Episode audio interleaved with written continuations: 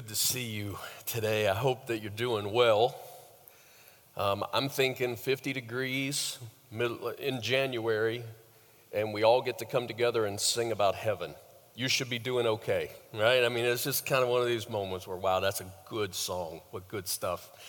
Hey, I want to welcome you to our study. Um, it is a call to live a life that makes a difference. It is a call to live so as to be missed. Some of you have lived enough life that you can remember a day. Maybe it was uh, right when you were getting out of high school or, or maybe getting out of college, and this was your thought. If I could just make this amount of money, then man, I would be set for life. Anybody ever have that kind of thought along the way? It's like if you got a, a, number in your head, you were graduating high school, graduating college, and you're like, oh my goodness, if I ever get to the point that I make like this much, it would be like smooth sailing for the rest of my life. And now you look back and you go, how ridiculous was that? Because you didn't know then what it would cost now to put fuel in your vehicle, right? Much less to purchase that vehicle, even if it's used, right? You had no idea that it would cost what it costs now, much less to do repairs to that vehicle, to insure that vehicle.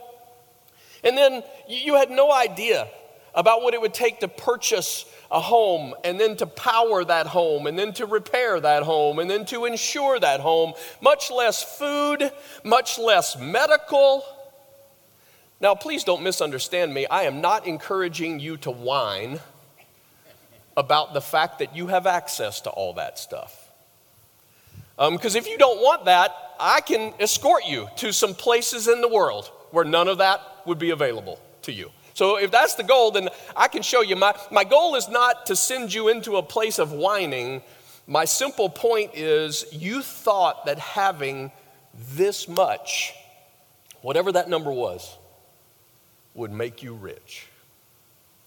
And so here's the question I'm asking today How do you know when you're rich? How do you know when you're rich?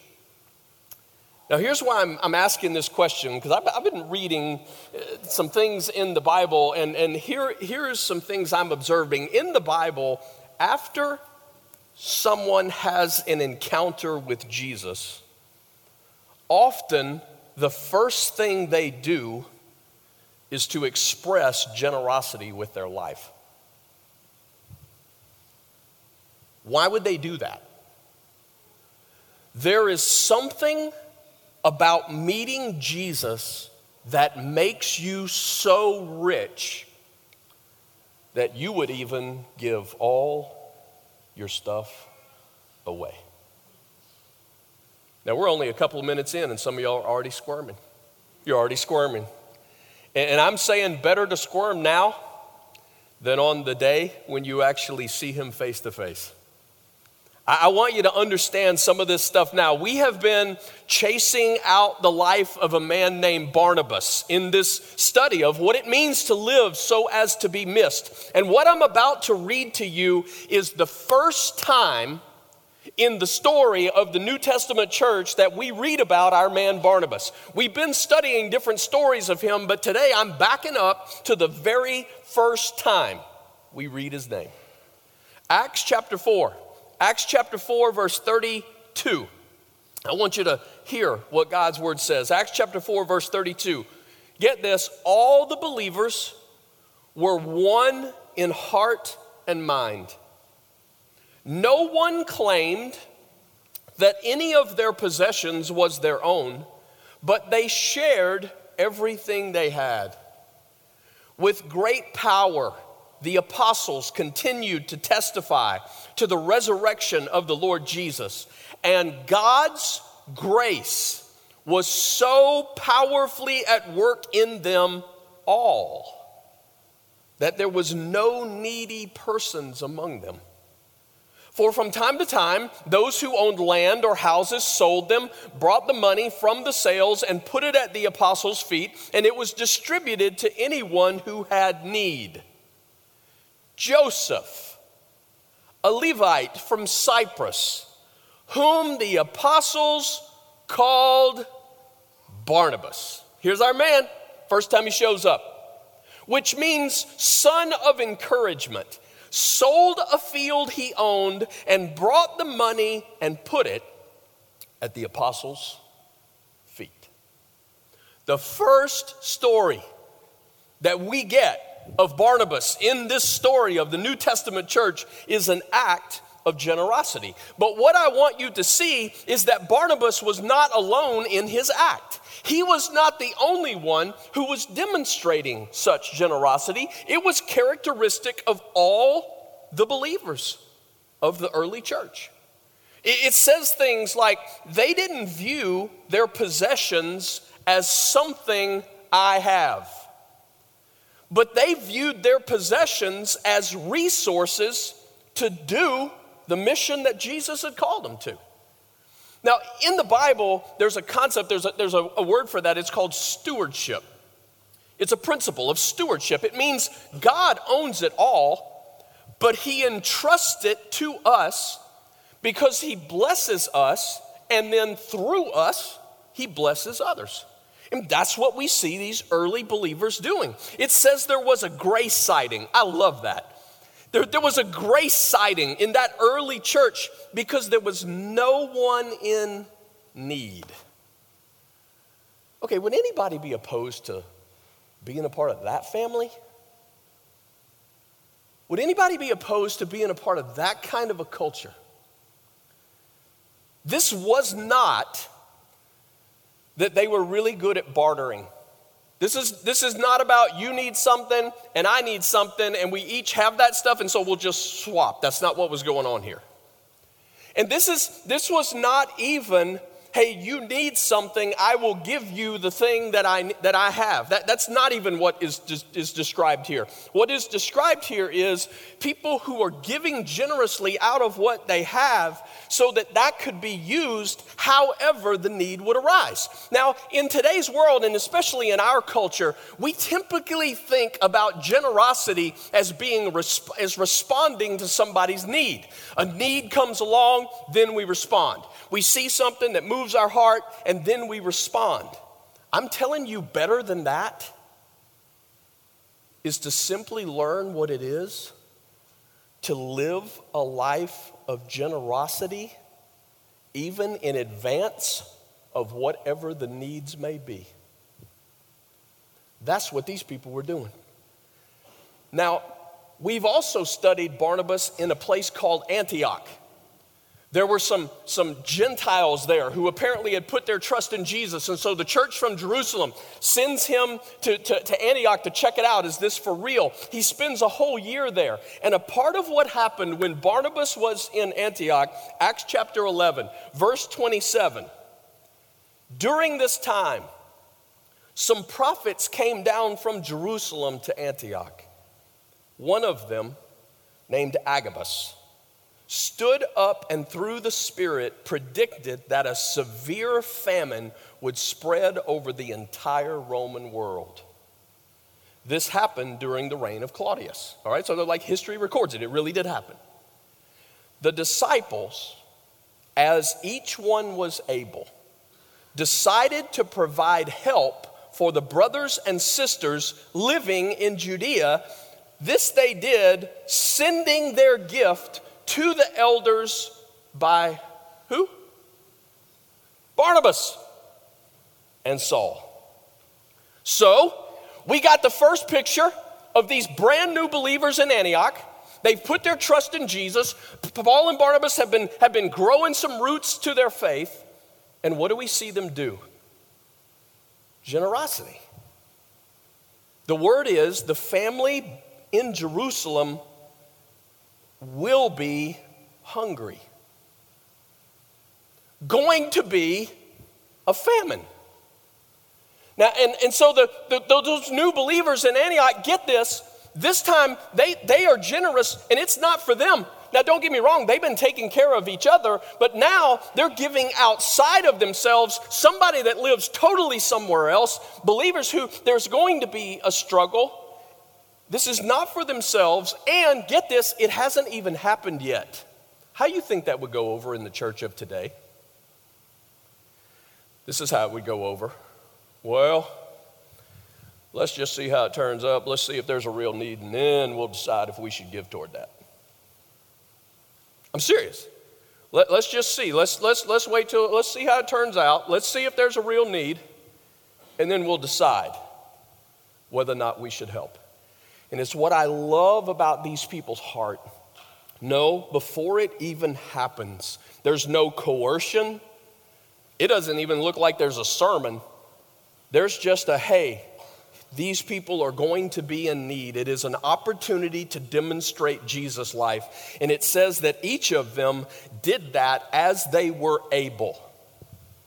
These are not people tipping God right? This is not, they're throwing a 10 at God or a 20 at God every once in a while, going, at least there's something moving his way. No, th- these are people who give out of what they have been given. Now, listen to what I'm about to tell you, because this really can change how you live. In order to do that, you must choose not to make yourself the consumer of all you have been given. In order to live with such generosity, you and I have to make the decision to not make ourselves the consumer of all that we have been given. I think it's fascinating that when it was time to send an offering from Antioch to Jerusalem, now come on, nobody's gonna make a wire transfer in that day. No, nobody's going to make an electronic transfer in that day. And in fact, there's not even going to be a check delivered to the church in Jerusalem. That somebody's got to carry the money. That, that's it. Who's going to carry the money? Let's pick Barnabas. Why would we pick Barnabas?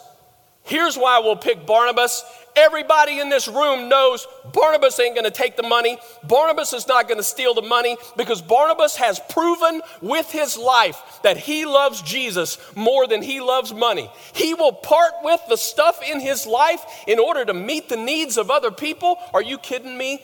Barnabas would even sell a field to help you if he needed to. He'd sell a field.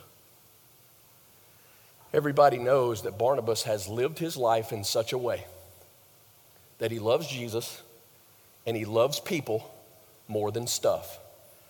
And that's the kind of person that you can entrust an offering to, knowing there's no way Barnabas is going to mess this up or take something that does not belong to him. Now, I'm challenging you today to really take a look at Barnabas' life, at the life of these early believers, and really, it is the consistent story across the Bible of generosity connected to meeting Jesus. For example, remember the short guy story in the Bible? Remember the short guy story? What's his name? Zacchaeus. Yeah. Um, he, his name we know, spelling it can be a whole different story. It's kind of a weird spelling, all right? And it's from a guy who struggles to spell, anyways. But Zacchaeus is his name. And, and, you remember, he's the short guy story. It's like he, he wants to see Jesus. He knows that Jesus is coming. But I mean, some of us learned it when we were really young, but he's so short that he can't see him. So he climbs up in the, for the, Lord, you want to. Yeah, you know the song, right? You got you got the song and everything. Now, I, I, do, I get it. It's really clear, you know, that he, he climbs up in the tree in order to see Jesus. But the, the older I get and the more I read Zacchaeus' story, there's a part of me that's convinced, because there aren't a lot of big trees in that part of the world, honestly, but I'm convinced that Zacchaeus is up that tree not just because he's too short to see, Jesus, but if Zacchaeus actually hangs out in the crowd, in the crowd, somebody would have knifed him in a minute without hesitation. You know why? Because Zacchaeus was a tax collector. and nobody liked tax collectors. I would go further than that and tell you not only do they not like them, they hate them. And here's why they hate them they steal from me. Tax collectors are, are really hired by Rome. Rome would require that they gather a certain percentage of, of, of income. There was a certain fee that they were to collect. But for tax collectors, once they got past that fee that was given to Rome, they could collect whatever they wanted to tell you. Which means they're stealing money. It should have been left in your pocket.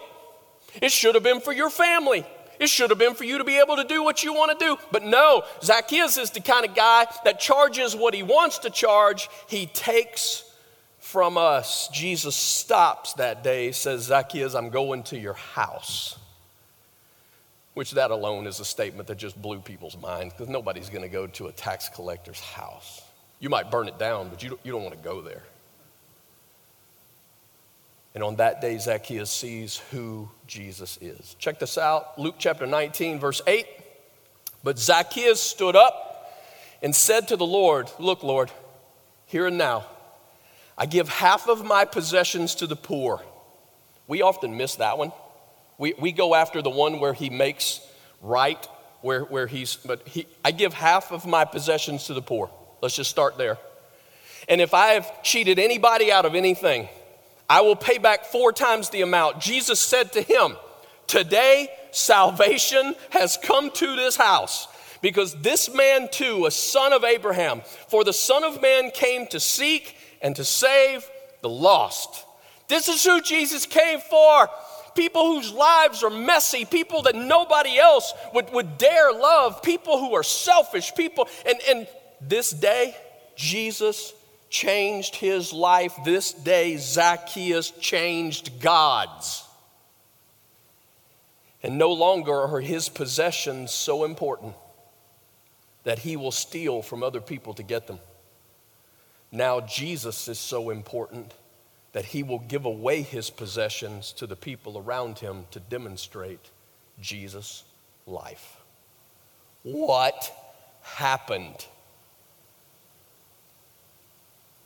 Jesus happened. Jesus happened. How about the story that John tells about the day there was a dinner given in honor of Jesus? The town was called Bethany. We're told that Lazarus was there, Lazarus, the one who had been raised from the dead by Jesus. Now, it doesn't really say it in the text, but I'm thinking Lazarus was probably the chairman of the honorary dinner, right? If anybody's going, yes, we should have a dinner to honor Jesus, it's probably Lazarus, right? The dude that was dead for four days, now he's alive again, probably the guy who'd want to honor Jesus. Dinner is there, told that Lazarus is there. Mary and Martha are there, and after dinner, this is what happens John chapter 12, verse 3. Then Mary, took about a pint of pure nard, an expensive perfume. She poured it on Jesus' feet and wiped his feet with her hair, and the house was filled with the fragrance of perfume. Now, most, most scholars would agree it is likely that what Mary has in this expensive perfume, it is likely something like a dowry.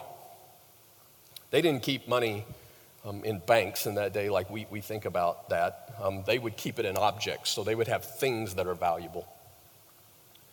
When Mary would be married, this is the kind of thing that they would sell, and she and her husband would be able to start a new household, a place to live.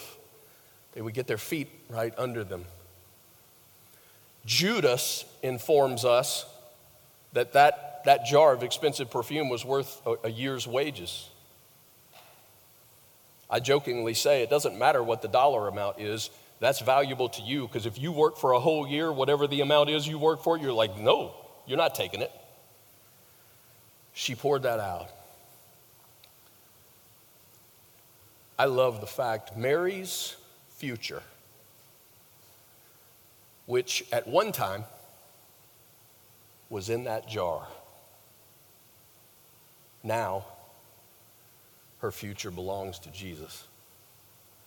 And she doesn't need the security of that jar. anymore. Now, listen to me. I'm not telling you not to save. I would recommend you save. Why? Because the Bible tells us it is wise to save. But the question is, why do you save? And if the why behind you saving is that you consume it all, then I'm saying you are missing out on something supernatural, something most remarkable, something so Jesus like. You are not called to save that all of it would be spent on self, but you are called to save so that you too can live such a generosity that moves the kingdom of God forward. Mary, why would you give something so valuable? What happened? Jesus happened. And then there's that little quick story that Jesus tells us in Matthew chapter 13. This is how it reads. It's so quick. It's like if, if you blink, you almost missed it. But Matthew chapter 13, verse, verse 45, Jesus says again, the kingdom of heaven is like a merchant looking for fine pearls. And when he found one of great value, he went away and sold everything he had and he bought it. Now, I love these little stories because we so clean them up and make them pretty. We do. It's, we're good at this. We, we clean up a little story like that and we make it real pretty. I want to tell you, Jesus said the dude sold everything to get the pearl of great price. Everything. Listen to what I'm about to tell you. That means he owns one set of clothes because he sold everything else to get the pearl. One set of clothes every day. That's what he wears. He walks everywhere he goes because he sold his car, because he sold everything to get it. He lives under the bridge just down from your house because he doesn't have a house. He, he sold it all to get this. He, he's the guy that you feel sorry for him when he walks through your neighborhood every day. He's always got the same clothes on, and when it's cold outside, you want to give him $5 so at least he could buy a cup of hot coffee and maybe a little bit of food. But when you hand him the $5, he just laughs because he knows what he holds in his hand. And it is worth more than all the possessions of the world put together. What would make a man do such a thing? What happened?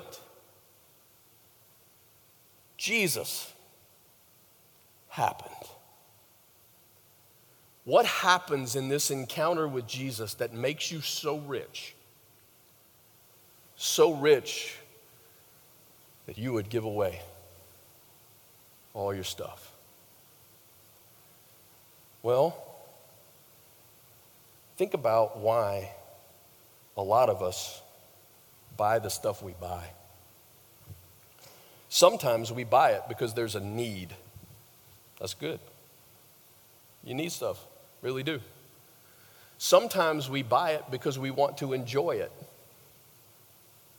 Let, let me just break the news to you God's all right with that. He's like, cool, I, I give you stuff I, I want you to enjoy want you to enjoy. He's good with that. Quit feeling guilty over the, some of the stuff that you do enjoy because God has blessed you.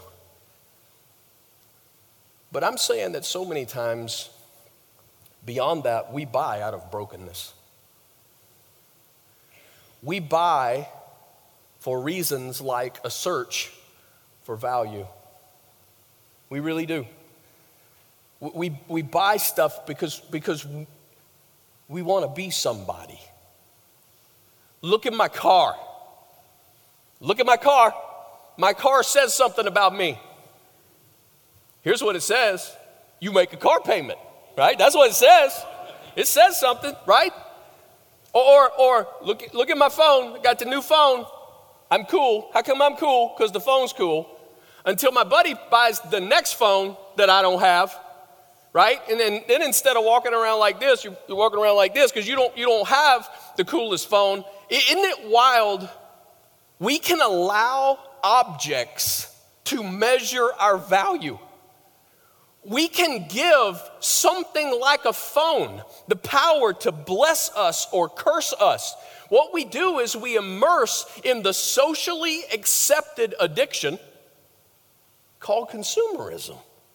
Now, thank God we're not addicted to drugs or sex or right alcohol or whatever. Just thank God it's, it's none of that bad stuff, right? We're just addicted to something socially acceptable, consumerism. That's why we got stuff in our closets that we don't wear. We got stuff in our basements and in our attics and in our garages and in our storage facilities that we, we can't even keep track of. And I'm telling you that so much of that is we, we buy because somewhere deep down, we want it to say something valuable about us. And then sometimes we buy because it's a response to hurt. The words are just etched in your brain. When they said, you would never amount to anything. And you're showing them. You're showing them because this is what you're this is what you're able to accomplish and this is where you're able to live and this is what you're able to drive and this is what you're able to do and you and I both know it works for a little while and then the pain comes back and the pain so strong that you have yet to be able to actually buy anything that'll stop the pain see when you let stuff define you it's never enough but when you let Jesus define who you are, you suddenly find something that makes you so rich. Somebody who just loves me, period. So even when I had nothing to bring to the table, even, even me and all of my ugliness and all that, he, he loves me. He loves me. And he says I'm valuable. And he proved it on a cross where he gave his life for me. And then there is a security in all of that that he promises to, to never let me go. And I have found in him riches that all the stuff of this world would be traded in an instant for. Now, come on, I, I know we know. We, we know some of this in the sense if I said take out a piece of paper and write down what's most important. Most of y'all will get the most of the answers right. You would, you get a lot of them, right? Well, if I said what's most important, you, you would write down some answers and you would get it. But then if, if I said turn the paper over, and I'm including me, I'm saying if I said turn the paper over and now write down what you did this week.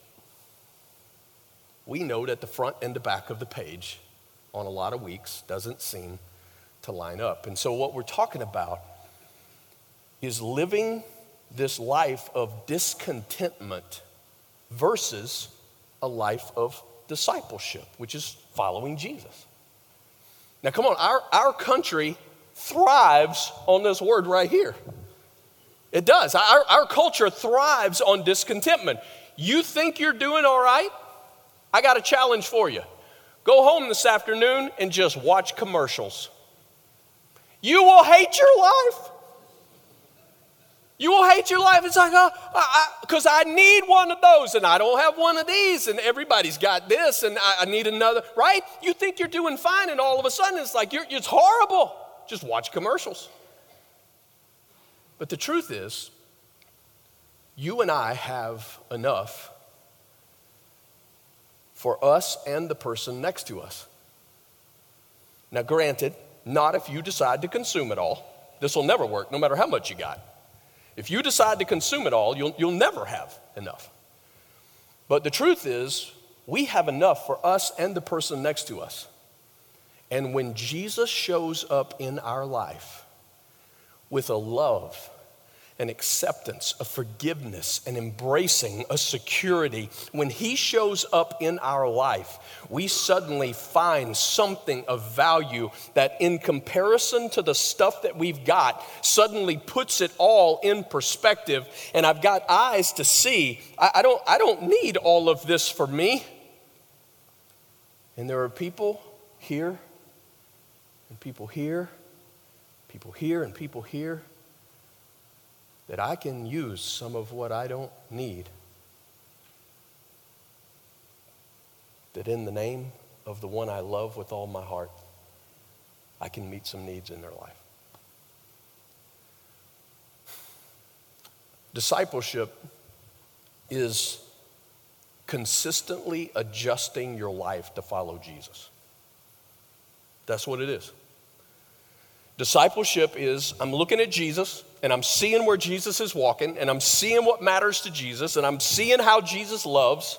And then I go, okay, I want to follow him. I want to love like he loves. I want to move like he moves. I want to care for the things he cares about. Discipleship then is I'm adjusting my life to follow him. All right? In order to know that, you got to know where he's moving. So, how do you know where Jesus is moving? That's why the Bible's so, so incredible, such a miracle that you and I can open these pages and we can read the truth about who Jesus is. This is why we just push you and push you and push you and push you to get into your Bible. This is why we push you and push you and push you to study God's word. It's not just so that you can check some boxes that you that you did a little more studying. It's that you'll know who Jesus is even better. You'll know better how he loves you. You'll know better how he moves. And so when you do that, then you are ready to follow him. As you pray, his spirit that lives within you communicates with you. And so by his word, through his spirit, he guides you.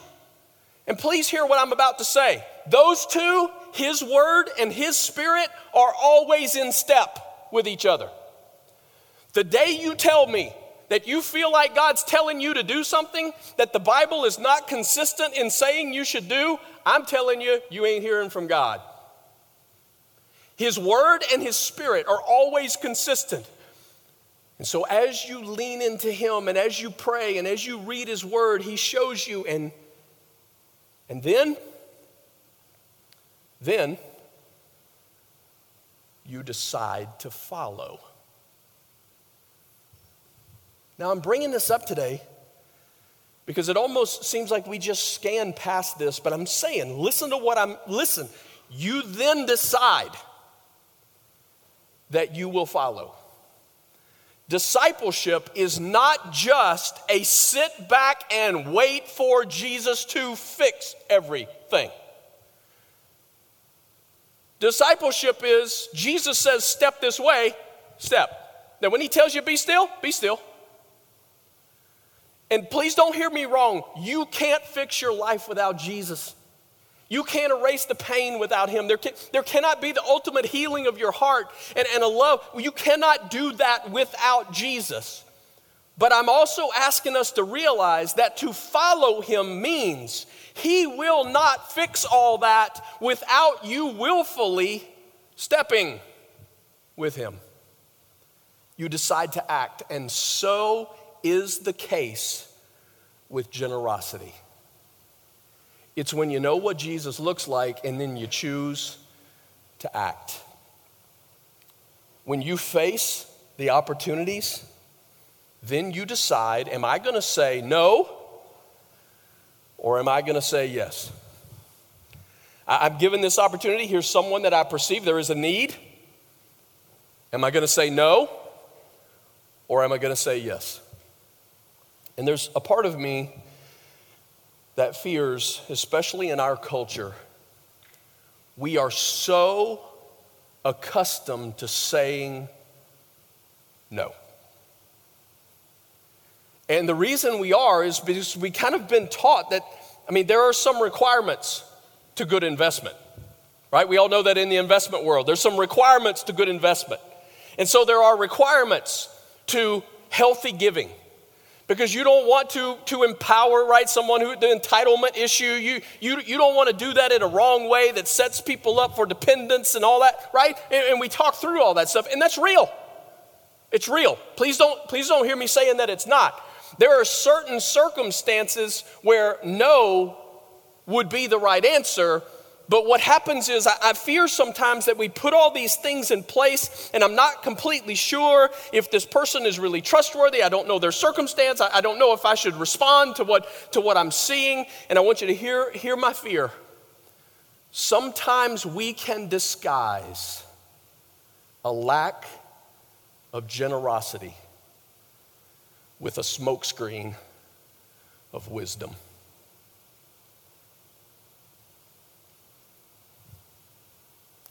I mean, we can line up all our requirements and call it wisdom. Because it's not wise to give to certain circumstances. It's not wise to be generous here. It's not wise in, in, in, in a smokescreen of wisdom. It can actually just be disguising the fact that we are really not very generous. Man, I don't want that to be me. I want wisdom, but I don't want it to be a smokescreen for my life not being generous. When I look at the pattern in Scripture, when Jesus happens, generosity happens. And if my life is not really generous, the question needs to be asked Has Jesus happened? It has to be.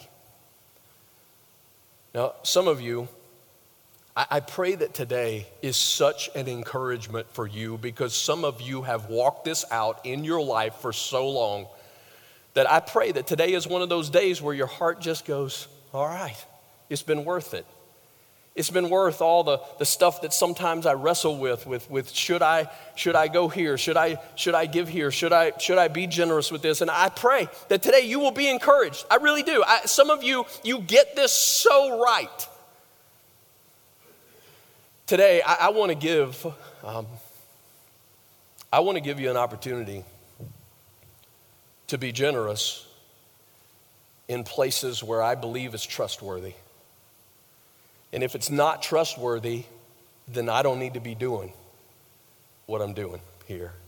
And really, we don't even need to be here today if, if these are not trustworthy places for us to invest in the kingdom of God. How does Heart of Life fund the mission that we've been called to live out? Well, we do it through a series of opportunities where we can give of our resources. One of them, you're going to love this. This is really creative. It's called the general fund. Isn't that creative? There was a whole team of people came up with that at some point, right? It's just called a general fund. Now listen to what I'm about to tell you.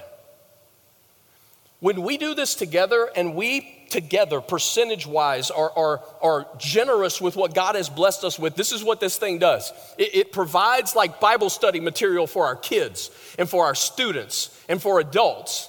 It, it, it, provides the resources for like a, a Move 342 for our students and a prime time for our, for our middle schoolers, Real 127, Uplift, Restoration House, International Missions. Um, we're talking about doing LOL multiple times this year where we literally get into the neighborhoods, making connections.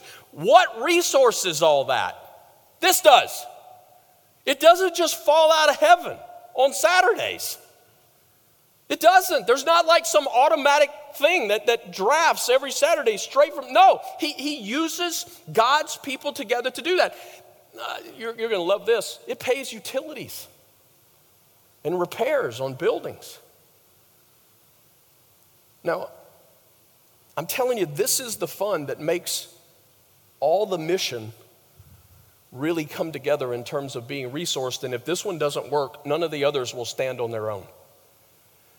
No, I get it. I get it. I purposefully mentioned utilities because when I said utilities, didn't something somewhere down near your liver quiver that you just went, yes, I get to be generous so that utilities can be paid? I mean, didn't something happen? You just went, whew, like a chill, right? Well, that ain't very sexy, is it? Some of you need to hear something.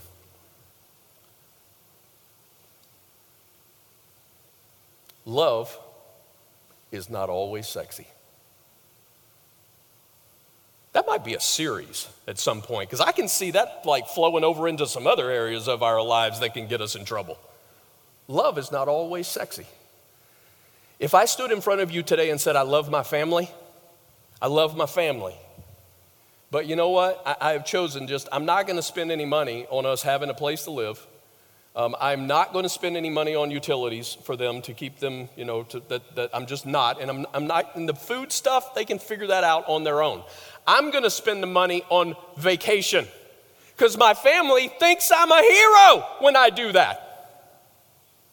If I said that, I love my family, but I'm not going to take care of this, I'm just going to take them on vacation, you would say to me, don't say what you really think. Don't, don't, but you would say you don't really love your family. You would say that's not loving your family, man, because there's a part of love that's not sexy. And I'm telling you, sometimes it is, it is the wrestling match of a culture that has been blessed with so much. And I'm not calling us to be shameful for that. I'm not causing us to whine about that. I'm saying we should celebrate that God has chosen to entrust so much to us. But sometimes what we call generosity is really just another attempt to feel valuable. Because if I can give in the right moment, then I'm the one who's the hero. I'm the one who suddenly has saved the day. You don't need to give and be generous be- to find value. You give because value has been declared on you by the one who died for you and rose from the dead. You're not searching for it, you're acting out of it. It's because of who He is and who He's made us to be. And I'm telling you, this is the life of Jesus' followers. This is what he crafts in us. And if that hasn't happened in you, that there's a bigger picture, there's a bigger question. Has Jesus happened?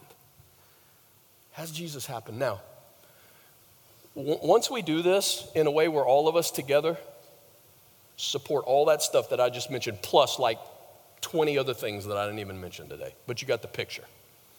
Then, then we really encourage people to then, like as you grow in, in your generosity of your, of your resources, give to things like the distress ministry. The distress ministry is, is a specific fund that we set up to take care of needs. Because I don't know if you know this or not, man, stuff happens stuff happens like people get sick. People get sick. And people lose their jobs. Did y'all know that houses can burn? And when they do, how do we take care of people? How do we as the church take care of people? Well, this is the fund that helps us to do that and we can do it to the extent that together we are generous. Now, we can never figure out how to budget because God hasn't told us yet whose houses are going to burn every year, and He hasn't told us who's going to lose their job, and He hasn't told us who's going to get sick. And even if He did tell us, you'd be like, Don't tell me. Don't tell me.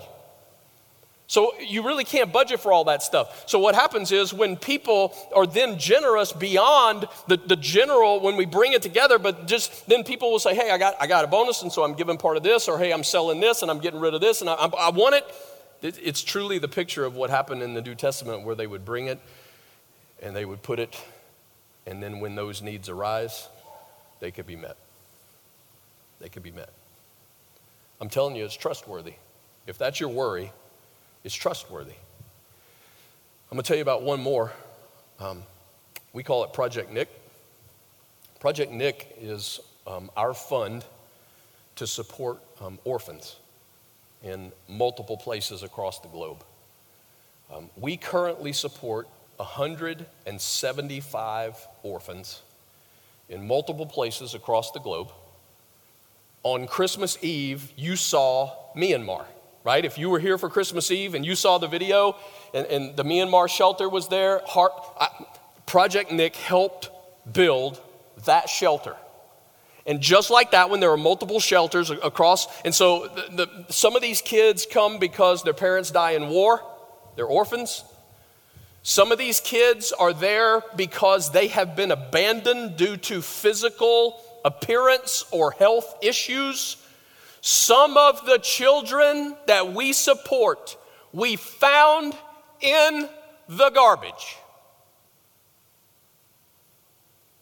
We found them in the garbage.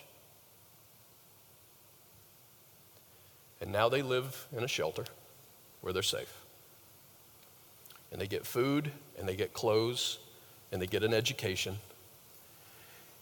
And we point them toward the one who loves them like crazy. His name is Jesus, and He's why we would give everything. And we do that for $444 a year per kid. Don't you wish you could do that for your kid for $444? Shelter, clothe, feed, educate, and point them to Jesus for $444 a kid. That's why I'm telling you it's trustworthy. It's trustworthy. Some of you are like, I think I just spent $444 at the dentist, right? Yesterday, or the, or the doctor. Or, I mean, $444 can, can go in a heartbeat when it comes to taking care of your kids. That's $37 a month. 37 bucks. But I got better news for you. Because we have partnered with a nonprofit organization called Orphans Hope, Orphans Hope matches every single dollar that Project Nick gives to orphans. Matches it. Which means for $37 a month, you would actually be sheltering two kids, feeding two kids, educating two kids, pointing two kids to Jesus, because for every $444, it actually turns into $888 because God is good. I'm saying if you're looking for a trustworthy place to demonstrate the generosity that God has demonstrated in your life, these are trustworthy. And come on, I'm not being ugly with the statement I'm about to make. If you don't trust those kinds of things here, you gotta find a place that you do. I want you here. Don't, don't hear that. Like I'm saying, if you don't, people turn all that stuff into weird stuff. Pastor Jeff said, if you don't give, then that's not what I'm saying.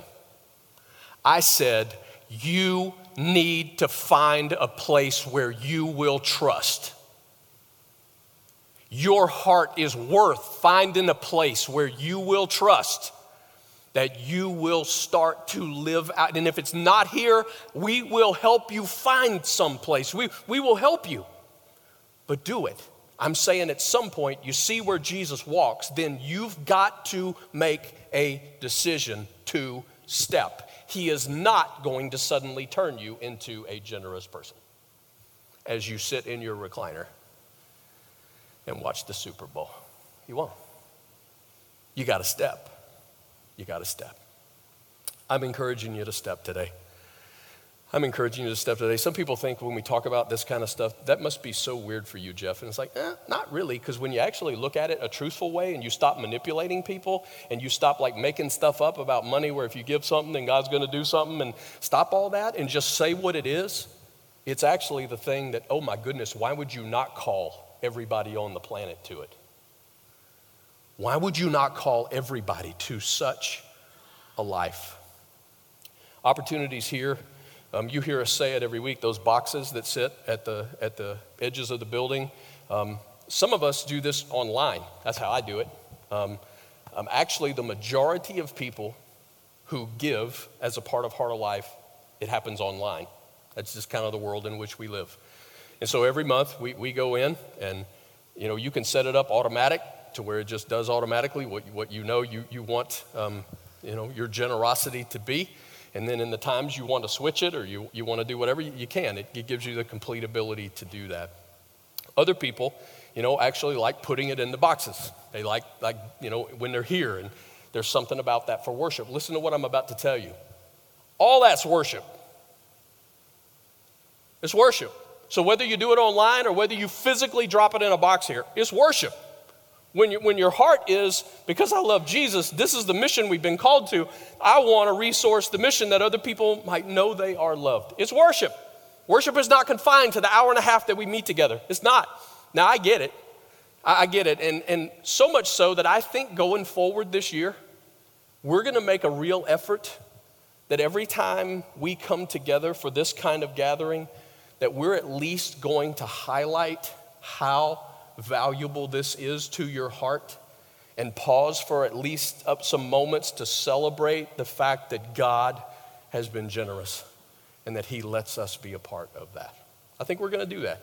I haven't figured out if we should pass baskets like again or something like that because people get so squirrely with that stuff. People get weird with all that stuff. But sometimes I think it's worth it just to highlight here's what we're about. I don't know. I just want our heart to be right. I just want our heart to be right.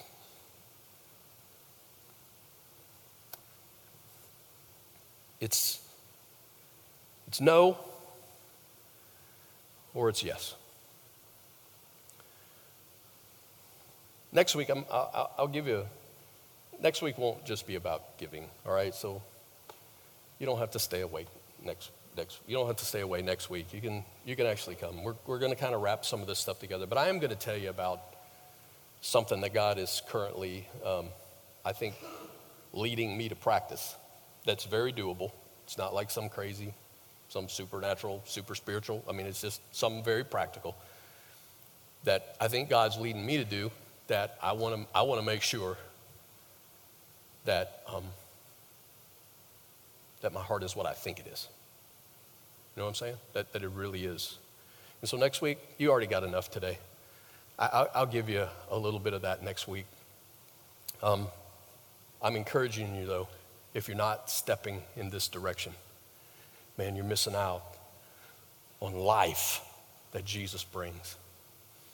So I'm going to pray, and then, and then we're going to sing a song. And that's kind of funny because this week I'm like, they're like, what's the topic? And I tell them the topic, you know, and they always get excited about when it's this topic. And, and here's the fact if we were singing about grace today, we have this, we have this pile of songs, right? It's, it's, a, it's a database of songs. It's literally tens of thousands of songs all right? Tens of thousands of songs.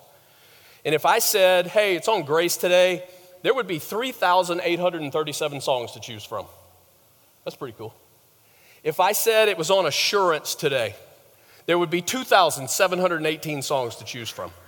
If I said, hey, let's celebrate Christmas at the end of January, there would be 5,010 Christmas songs that we could sing today. If I said salvation, there'd be 5,904. If I said prayer, there'd be 4,562. If I said praise, there would be 16,086 songs we could choose from. But no, I said generosity. There's 40. Most of them are in German. I'm not making it up and we basically knew none of them. I'm just saying. 16,000 songs of praise. And none that we know about generosity. I'm afraid that is a mirror of the culture in which you and I swim against. But, children of God, it is worth swimming with everything you got.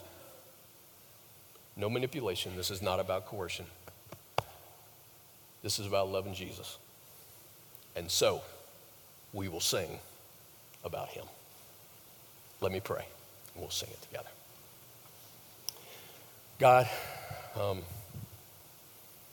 what a beautiful picture in that early church.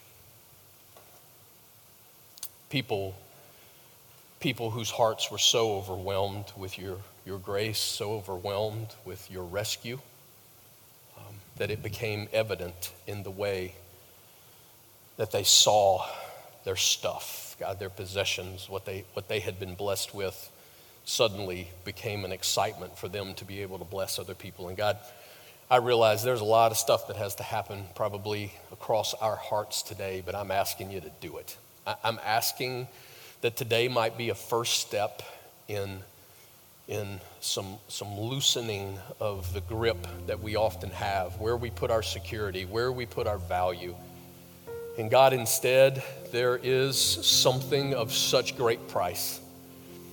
There is something so beautiful. God, would you give us eyes that can see today who Jesus is?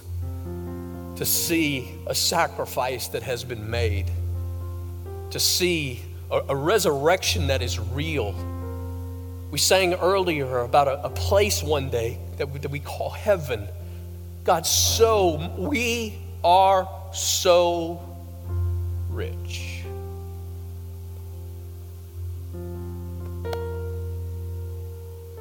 God, we don't want to be the consumers of all that. Will you show us? And then will you help us to step in the name of Jesus?